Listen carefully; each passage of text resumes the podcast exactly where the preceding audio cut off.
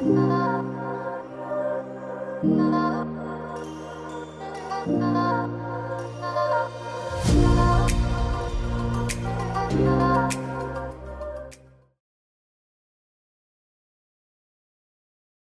welcome back to Be Embracing. Hello everyone.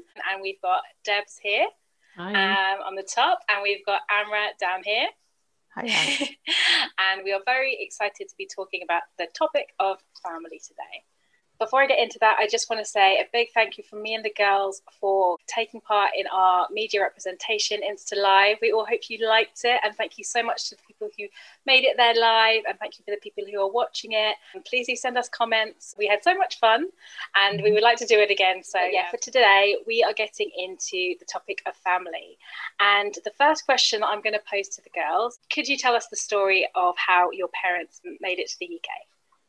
So, my parents actually have an unusual story because a lot of people, when they meet me, they say, Where did your parents meet? And actually, they met in the UK. Back then, when they met, it wasn't very common for, I suppose, Thai people to meet in the UK. So basically, my mum, she had been like a sort of housewife or house, not housewife, but housemaid, helping out a really rich lady in Thailand and she came over with a group of women that were sort of all helping this lady and they were actually based in i think around kingston which was yeah a really lovely area as, as you probably know and they lived there and my mum sort of helped around the house that sort of thing and helped her and cooked and that sort of thing.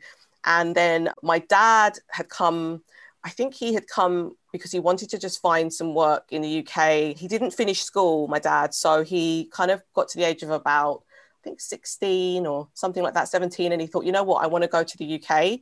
So he came over, and the first place he ended up in was Wales, which is really mm-hmm. random. He told me that he ended up in Wales and he didn't know very much sort of English or, you know, it was all kind of new to him. And then he ended up in London after getting some opportunity working. He worked a couple of jobs as a waiter initially in some different places. My mum, when she came over, she started off in that rich lady's house. And then basically, my parents met at the Thai temple, which was in Wimbledon. That's how they met.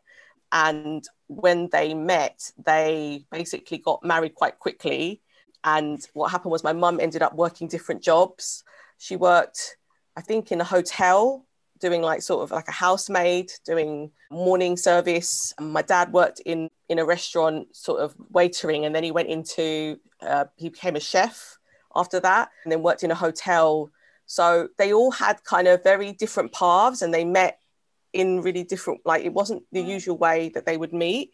And I always get surprised when I hear about how my mum and dad met because I always think, wow, they I didn't think they would meet in the UK. I think they would have met in Thailand so it's always a really nice story when I tell people, like, actually, they met here.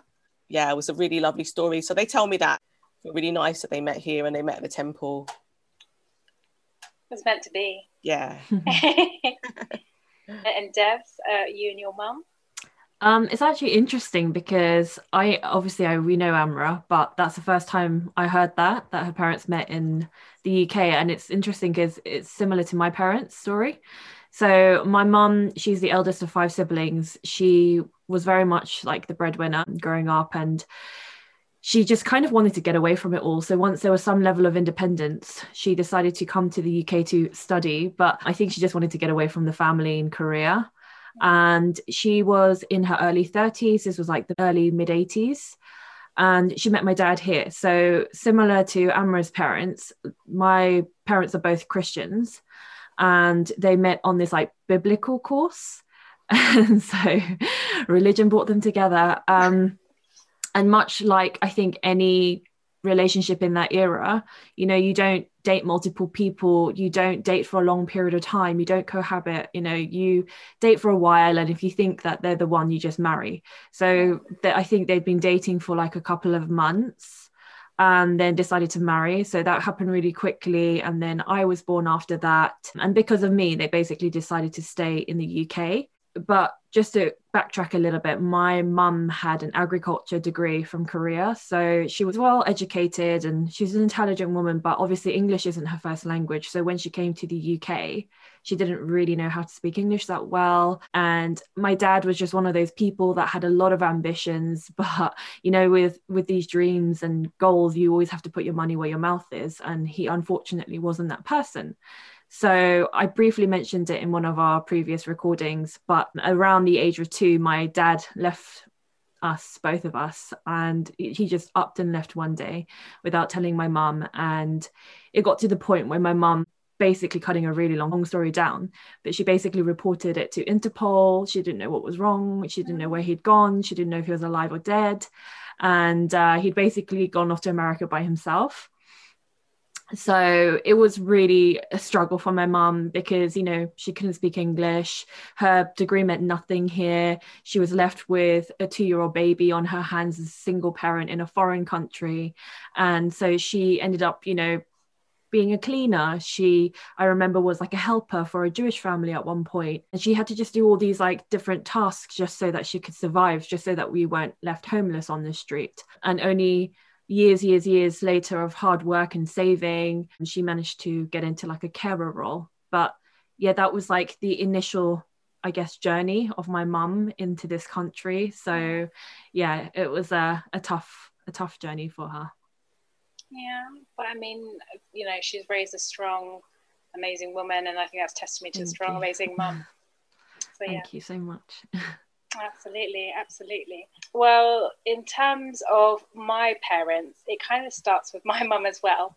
And my parents met when they were very little. So they did meet in the Philippines and they knew each other from a long time ago. Like there's stories of my dad like would literally be pulling, you know, my mum's pigtails and stuff when they were that, that young. They knew each other um, as children. They they got together late teens, mid twenties, and my dad was in the army. That's that's kind of his profession in the, in the Philippines.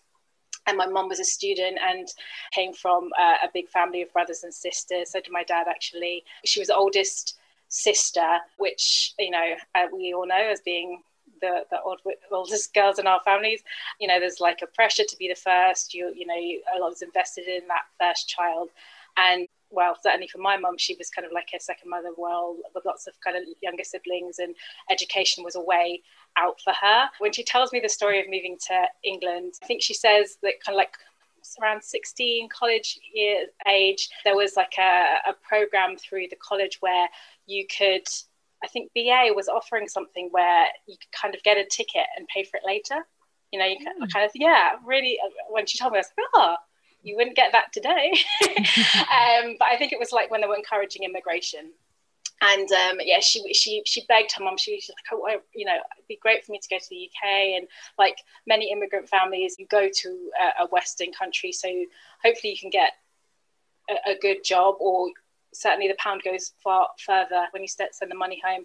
And um, she begged her mum, and her mum, you know, no, you're my oldest daughter. You're staying here. Try one so no, she didn't get to go then. And then she kind of waited a couple more years, and again that that same kind of opportunity came up. And she was very close to kind of getting a visa, but you needed someone to speak for you. And obviously, she was kind of like this late teens, early 20s, and didn't have those kind of connections. And I think when she couldn't go to the UK the first time, she's like, Oh, I tried to go to America. And similar thing, tried to get this airplane ticket, couldn't get it. And I was like, Oh, okay, thwarted, thwarted dream third time lucky, she ends up marrying my dad in the Philippines. And because he was in the army, he knew somebody official who was able to speak on her behalf. And similar to you, Amra, she was um, kind of a, a, domestic support for a well to do kind of like diplomat who really liked my mum and helped her get her visa so she could come over when that family then moved to the UK in Surrey. It sounded like it was like a really nice opportunity. They sounded like they were a nice family, but I came along and thwarted it all. and sadly, um, obviously, they couldn't have the help with a little baby. So she through the network, the network that you kind of find when you come to a new country. and She contacted either kind of friends from home or friends that she'd made here, and they were, I think, in a nursing college. So then she moved from Guildford, Surrey to London. And there was a nursing college where she was able to, not, not nursing, but kind of hospital assistant. Um, and because there were so many women at the time, they could help with the childcare. But obviously, I was getting older. And again, that couldn't last for long. So my dad was able to come over. And then that's how they made their lives here. When he came, similar, he went into the kind of, the, he was in the catering industry, I believe. He worked in a, a hotel. And then he found stability being a caretaker in one of the London boroughs, and that was the job that he had until he retired. And my mum then moved on to working in the Royal Mail, and again, she was in that job until she retired. And I think it kind of says a lot about them and their immigration story that you know they came here to build their family, to have a, a better life, and that meant maybe sacrificing what their ambitions or their goals were to raise me and my my three younger brothers and, and that's obviously something I'll always forever be grateful for. And it was really nice um, when my mum was telling me that story. Because um, yeah, I got to see her recently in the garden, and that was so nice. And yeah, crazy that like again at this age, I'm only finding out like the, the details of it, but uh, really loved to kind of hear how they got here and how I'm here. the next question that we have is, is your experience of growing up Asian with an Asian parent and family in a Western world. Amra, do you want to tell us how that was for you? So yeah that's um you don't really it's funny growing up you don't really notice that you're like i think this links to kind of stuff we spoke about in the past that you're from an asian family per se until you start to do things in the outside world such as go to school or you know we talked about packed lunches in previous episodes that you start to really notice that you are from an asian family. And you then start to notice culturally as well that you do things that are a lot different to other families. So some of your friends that you might visit when you're growing up, I remember they would come over and they would see that I would take my shoes off before I go mm. come into my house. And they go, Why do you take your shoes off? And I'd say that's a Thai culture thing. We take our shoes off. We don't like to walk around in the house with our shoes on. And just little things like that, where I would really notice that we had these little things that we would do. We, we moved around a lot when I was young. So every time we moved house, we would get the monks to come and bless the house. Mm-hmm. So that's part of the cultural side and the the sort of side that my mum and dad would bring.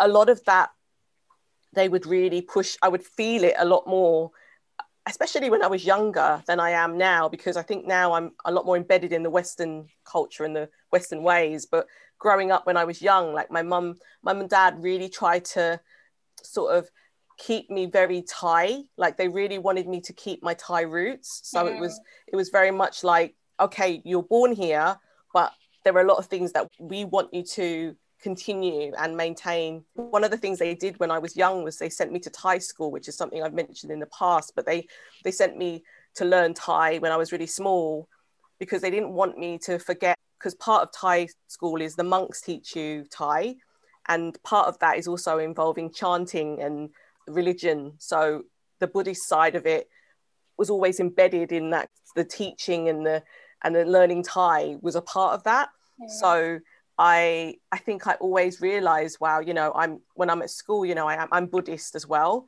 I'm not just, you know, I'm not just someone that goes to school and I'm British. I think the identity and my identity comes from my family. It it, it stems from my family. Yeah. And as I've gotten older, I've really appreciated that. The fact that I, I am bilingual and I can speak two languages, I don't take that for granted anymore. Like I used to think, oh, why would I have to go? And I don't really want to go and I don't want to study, you know, Thai and why I live in England, I don't use the language. But then when I go to Thailand, I get to use it. I get to speak to my cousins, I get to speak to my my aunts, my uncles, and I can communicate with them. Whereas I feel that if I just spoke English, they wouldn't be able to really understand me yeah. and and actually that's another thing like when you go abroad and you take that with you when you go back to your country like when i go back to thailand i still feel it's so weird but like i always say i straddle but i feel like i'm british and thai even though my family have taught me to be very thai i still feel like they don't really get me when i'm in thailand they still think i'm british right. um, just they can tell by the mannerisms the way mm. i talk and everything else but and I'm digressing a bit, but in terms of family, I'm much more attuned to that now. And what, what I've learned as I've gotten older, and I definitely feel like I'm embracing that more now. And that's why I'm so pleased we created this channel because this is like a chance for me to kind of get in touch again with who I am and my identity as someone who is Isa and you know someone who is of that Thai heritage. I feel really proud now that I've got all that within me. Mm. Oh yeah, sorry, sorry, such a long answer, but no, yeah. no it's a great answer. It's yeah. a great answer. And Deb. Um, so I don't really know where to start. So with growing up with my mum, it was it was tricky on many different levels. I think what didn't help is the area I grew up in was quite I wouldn't say an affluent area, but everyone was very quite comfortable financially. It was very much that nuclear family, that traditional family ideal, you know, template really. And uh, obviously, like I said before, there wasn't hardly any EC people in my neighborhood. Like I was pretty much the only one. It, obviously, my school as well. So imagine, you know, I have a, I'm EC myself. I have an EC mum. She's single parent. We were probably a lot less well off than a lot of people of, you know, a lot, a lot less well off than my peers at school. And you know the fact that my mum's first language wasn't english. So there was so many different elements of it because you know even with things like parents evening there were times where I'd have to translate for my mom. And, you know, I'm sure a lot of my peers couldn't relate to that. So, you know, she would understand the basic stuff. But then if, say, the teacher gave feedback on something really specific, she would turn to me and say, Oh, what does that mean? Mm. Or can you explain? And I have to like literally translate on the spot. But that wasn't just at school, that was obviously throughout our lives. And I think Amra and I was talking about this before, where we had so many kind of hats on um, for our parents. And it was like having to be the lawyer for my mom. It was having to be like the official complainer for my mom. It was the official letter writer for everything. And when she eventually became a nurse, I was checking her dissertations and I was like in high school, college. And that's the last thing you want, you know, as a teenager, all those extra responsibilities. But being an only child, being, you know, a child of uh, a parent whose second language was English, you just had to take on those responsibilities. You didn't have a choice in line with that, there was obviously the element of going to churches as well. So Amra obviously spoke about religion, and you know, in in Korea, I'm not sure if a lot of people know South Korea, the number one religion is Christianity. Yeah. And so that's very much ingrained into Korean culture for a majority of people. Otherwise, the second religion is Buddhism.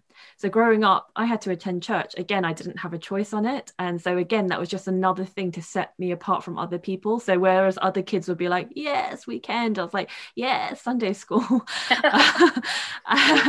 yeah. So that was like another thing that made me stand out. And I think like growing up, there were times, and I'll be completely honest, like I did resent that. And there were times where I did feel embarrassed of my mum and I felt embarrassed of so many different things, which I now feel ashamed of as an adult. But you know, when we were talking about Minari yesterday with our IG live, and you know, there were clips of them going to church. Yeah. So there were so many different things that I could relate to. So that was really interesting, uh, church church life. But when Amra talked about going to Thai school, that's the one thing, ironically, that my mum didn't send me to Korean school. It's not that she didn't value you know the korean language or me learning it but she she kind of taught me casually at home just through our conversations but for her, from a Korean perspective, it was more important that I really emphasized my attention and focus around studies. And it yeah. comes back to that Asian Tiger Mum thing where it was all about study, study, study. And that's where we I'll go more into it later on, but that's kind of where we warred a lot, shall we say. So I wanted to be out playing with my friends, and they'll be like, Debs, let's go out and play. Come out, let's come out, come come out, play. No, sorry, I've got a piano lesson. Then the next day or the following week is like, Debs, come out, let's play, let's get an ice cream. Uh, I've got a, a tutor coming around. And then on a Saturday, Debs, you want to come over for um, our party? Oh no, I've got ballet lesson. And so there were just so many different things at the time, which I now appreciate, but I really resented. And I felt like it just made me stand out so much versus the other kids. But yeah, that was like, I guess that was the, the conflict growing up definitely can relate to that. Mm-hmm. Can definitely relate to that, absolutely.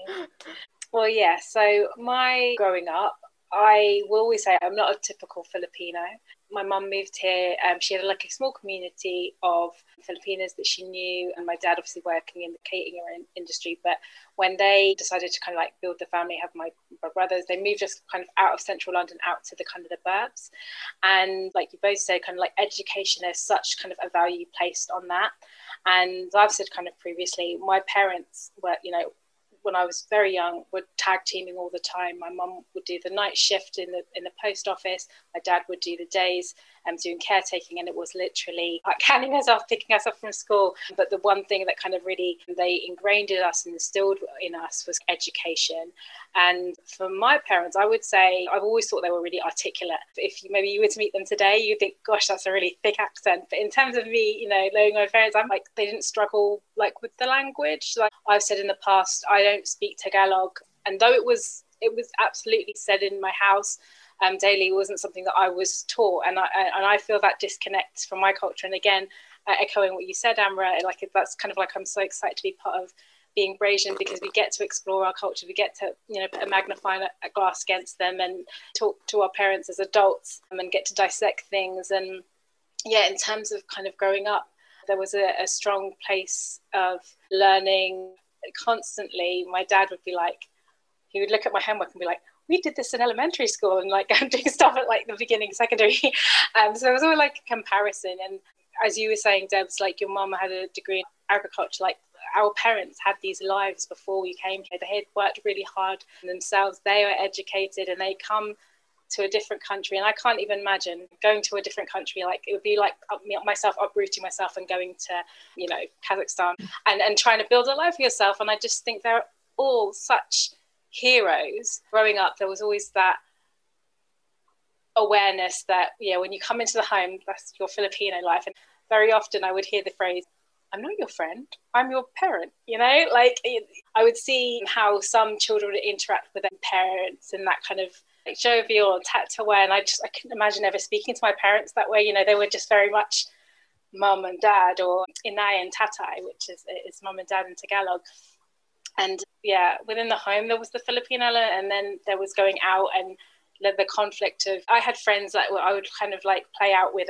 but you know there was curfews, and again I was the first daughter, so I I'm sure they were far stricter on me than they were my brothers. In fact, I know that they were. so growing up, there was a there was a lot of um, kind of expectation, and I think uh, I, you know, I can only speak from my experience of the Filipino community, but there's always kind of this really being proud of like, oh, your, your children's achievements, you know, you've worked hard and this is what your kid is the, the top of the class or they can play the guitar or they can do this. And at the end of the day, you kind of just want someone who maybe you can have like Friday popcorn nights with, as opposed to, you know, being this this uh, child who has to live up to these expectations. But yeah, growing up, I I empathise with both of you in terms of having that life inside your home, which is trying to keep your culture, but then yeah, the the, the conflict that might might arise because you're going out with your friends and they might have you know things that are more acceptable to them to them than it is for you. So yeah, that was my experience growing up. So the last question we have How was your relationship with your parents growing up, and how is it compared to now? Hmm. it's a really good question. I feel as though I understand my parents better now than I did when I was young. I think I always felt like I was right. I have a brother and he's nine years younger than I am and there was a lot of responsibility on me a bit like what deborah said she had classes and stuff to do after school i had to look after my brother after school because yeah. he was so much younger than me and so i became his sort of mum almost it was kind of a strange sort of setup but i almost sort of resented my parents a little bit for that growing up because i felt like i i lost a lot of my childhood by not being able to do all the things that everyone was doing basically that i would have done at my age growing up. So I grew up really quickly.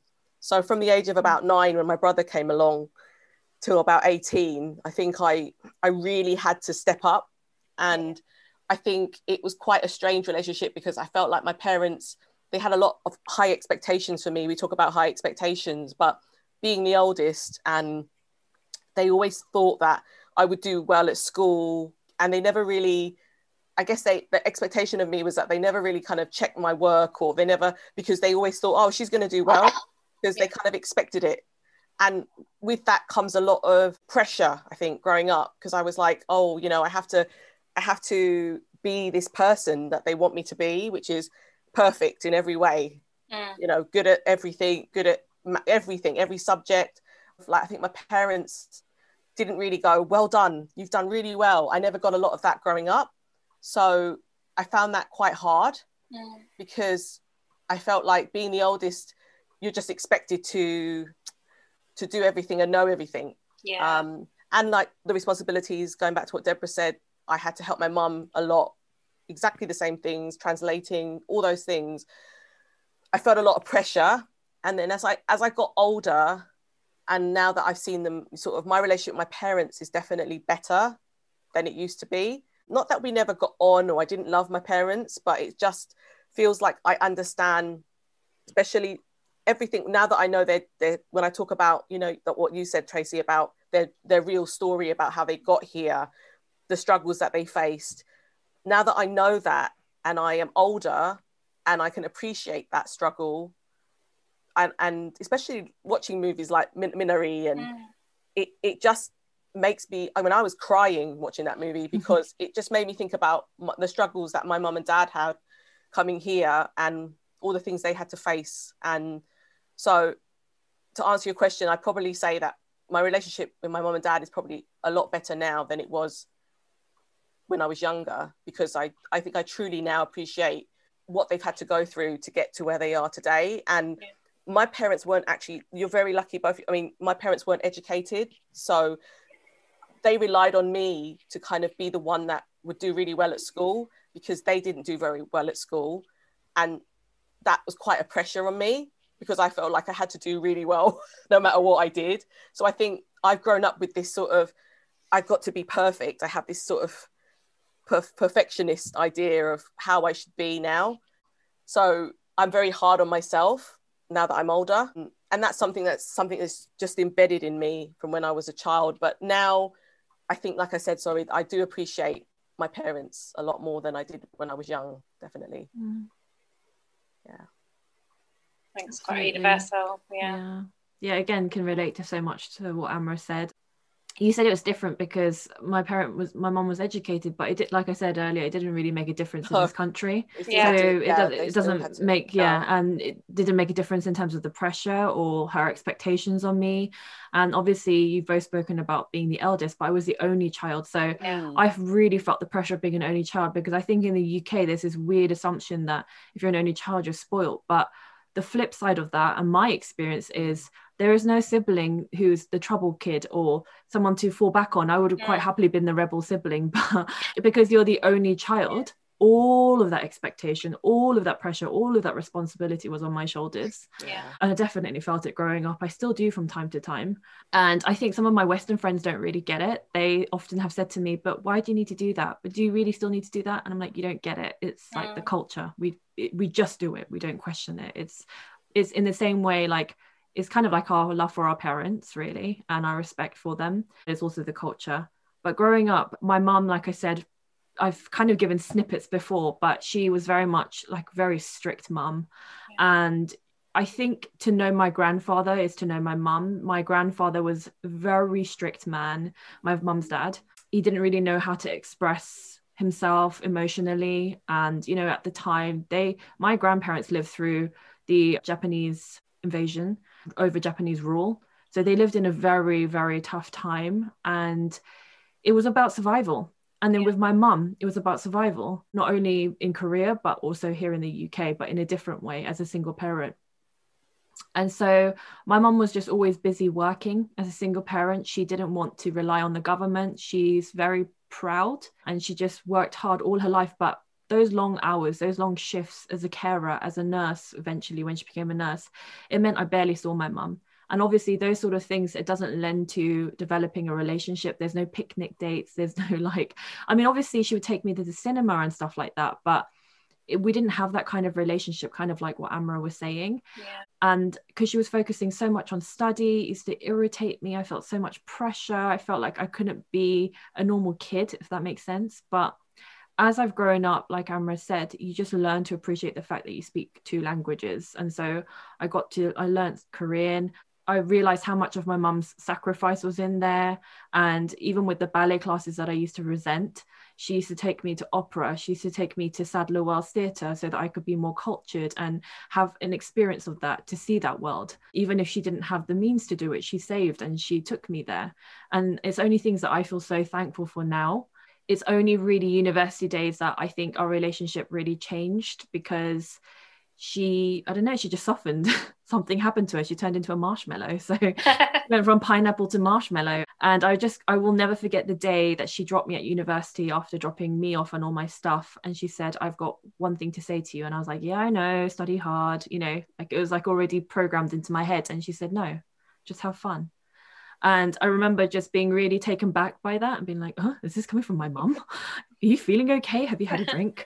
and since then, like our relationship has really improved. Like I've developed confidence in speaking to my mum, kind of like what you said, Tracy, as an adult, as yeah. an ally, as I don't know. She she definitely respects what I say now. I used to I really struggle with that whole child parent thing for many yeah. years and you listen to what i say and what i say is mm-hmm, is mm-hmm. the end it's a law full stop but you know at some point probably like late 20s more early 30 onwards so not that long ago.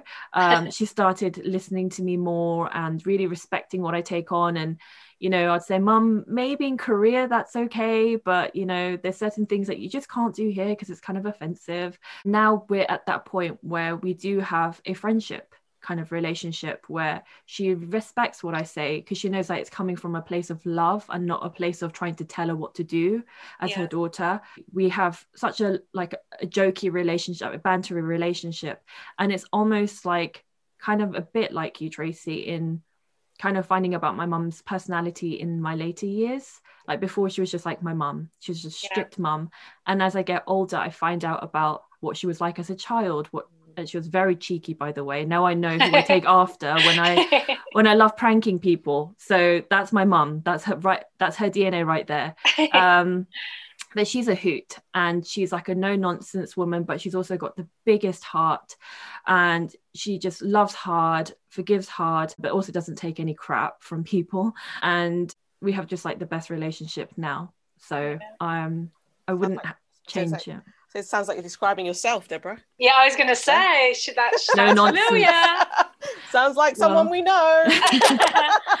like literally, my mum is more obsessed with April's Fool's Day than I am. Like, no one cares anymore. That's so 90s.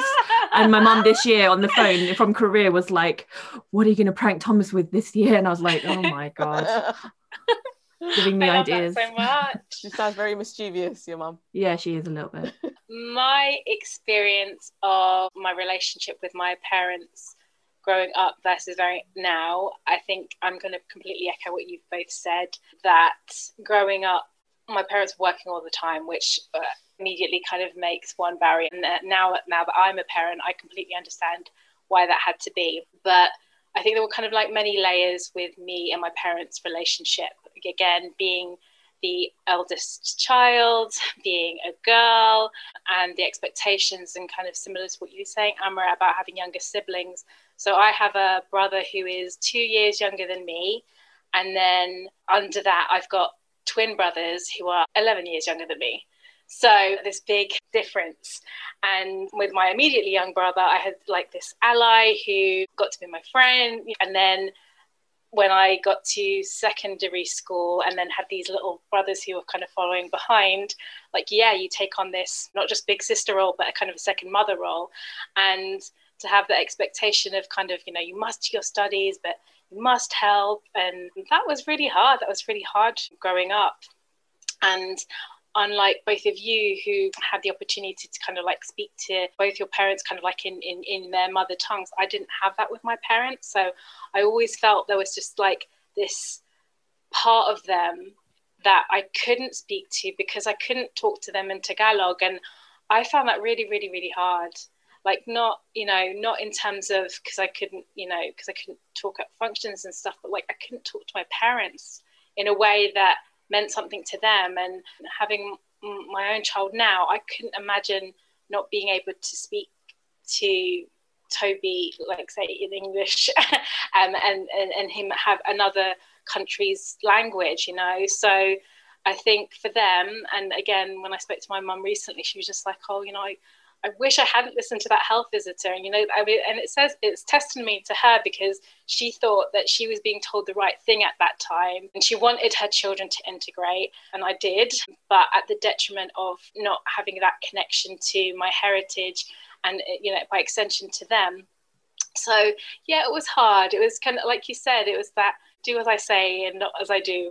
Even kind of like getting through school and going to university, like I really had to negotiate to go to university because they wanted me to go, but I wanted to go if I was going to have the university experience. You know, if I was going to live out, you know, I've I've I've supported the family. I've you know I've I've helped raise my younger brothers, and like this is my time. Just like you know, echoing my mum's journey. she went to college and she, you know, to to find her own way. Like I, I wanted that too, and I wanted to kind of go further afield. Again, echoing what, what happened with my mum when she came over here, and they just were not having any of it. So we um, compromised in that I would stay in London, but that I would get to live out. And I remember it being this really huge thing, whereas you know, most families who would want their children to go, you know, they all have saved or they have encouraged, but I did it all myself. You know, I worked weekend jobs. I applied for UCAS all by myself. I did my student loan all by myself. Even when I got my degree and moving out of house, like pretty much after going to university, I think that was really hard for my parents as well because for them, you know, they've always wanted to keep me close. And I felt not that like that made me want to go away, but it was a bit kind of like too strong a hold and I did move out of home. They were always in my life, but like I just I knew I had to build my own life. And then I met my husband at university, and uh, and then we had a child. And I think it's like you said, Deborah, about going to university with your mum. For them, that was the marshmallow moment. You know, they mm-hmm. were just like something happened. The rose tinted glasses came on, and they were just like. Oh, okay, you're the gatekeeper of my grandchild.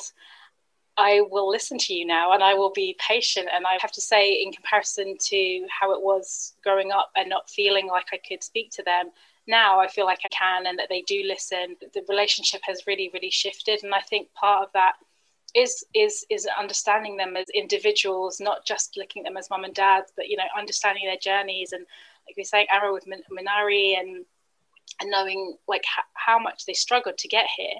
And again, like I the struggles I have with just you know raising a child and my husband you know paying a mortgage to do that and to try and do that in a different country I just I don't know how they did it. I don't know if I could do it but like my hats are off to them and like I hope you know mum and dad if you're watching like I am so so grateful. But yeah it, it got a while to get to this point but like it's nice to know we understand each other now as adults and I'm, I'm so grateful for all the sacrifices that they did and, and now they're retired and they get to kind of enjoy their lives and they've earned it and now the struggle is real for me mm-hmm. one thing that I think that has been echoed from all our stories is that there was an expectation of us growing because of our ESEA heritage.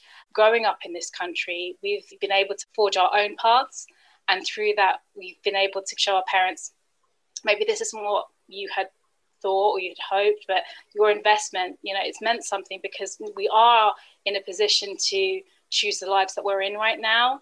And, you know, mum and dad, mum, we're okay, you know, we're doing it by ourselves. And that's in huge part because you taught us what it is to be a hard worker, to triumph over adversity, to kind of get through it, to make a choice and get through it. And and again, it's led me to you girls. So that's really mm-hmm. nice too definitely. Okay, so we hope you have enjoyed our very personal topic of family, and we hope that it's resonated with you and that there are things that you can empathize with. If anything's touched you, or if you want to feel comfortable to share anything with us, please do get in contact with us on our The Invasion Gmail account, or if there's anything that you feel comfortable to share in the comments, please do. And reach out to us on all our social medias. We'll make sure they're down there. And um, yes, thank you so much for giving your time and listening relating to our stories. We have loved sharing them with you. So, for the next topic of our next episode, we are going to be talking about sexuality. And what's very exciting for this one is it's going to be another in conversation, mm-hmm. which means that we're going to have a lovely guest who we will let you know when we post. So, please do look out again on our socials. I'm sure we'll be sending out some questions and some polls and to get your thoughts. Thank you so much for watching and look out for us on the next one. Bye. Bye. Bye.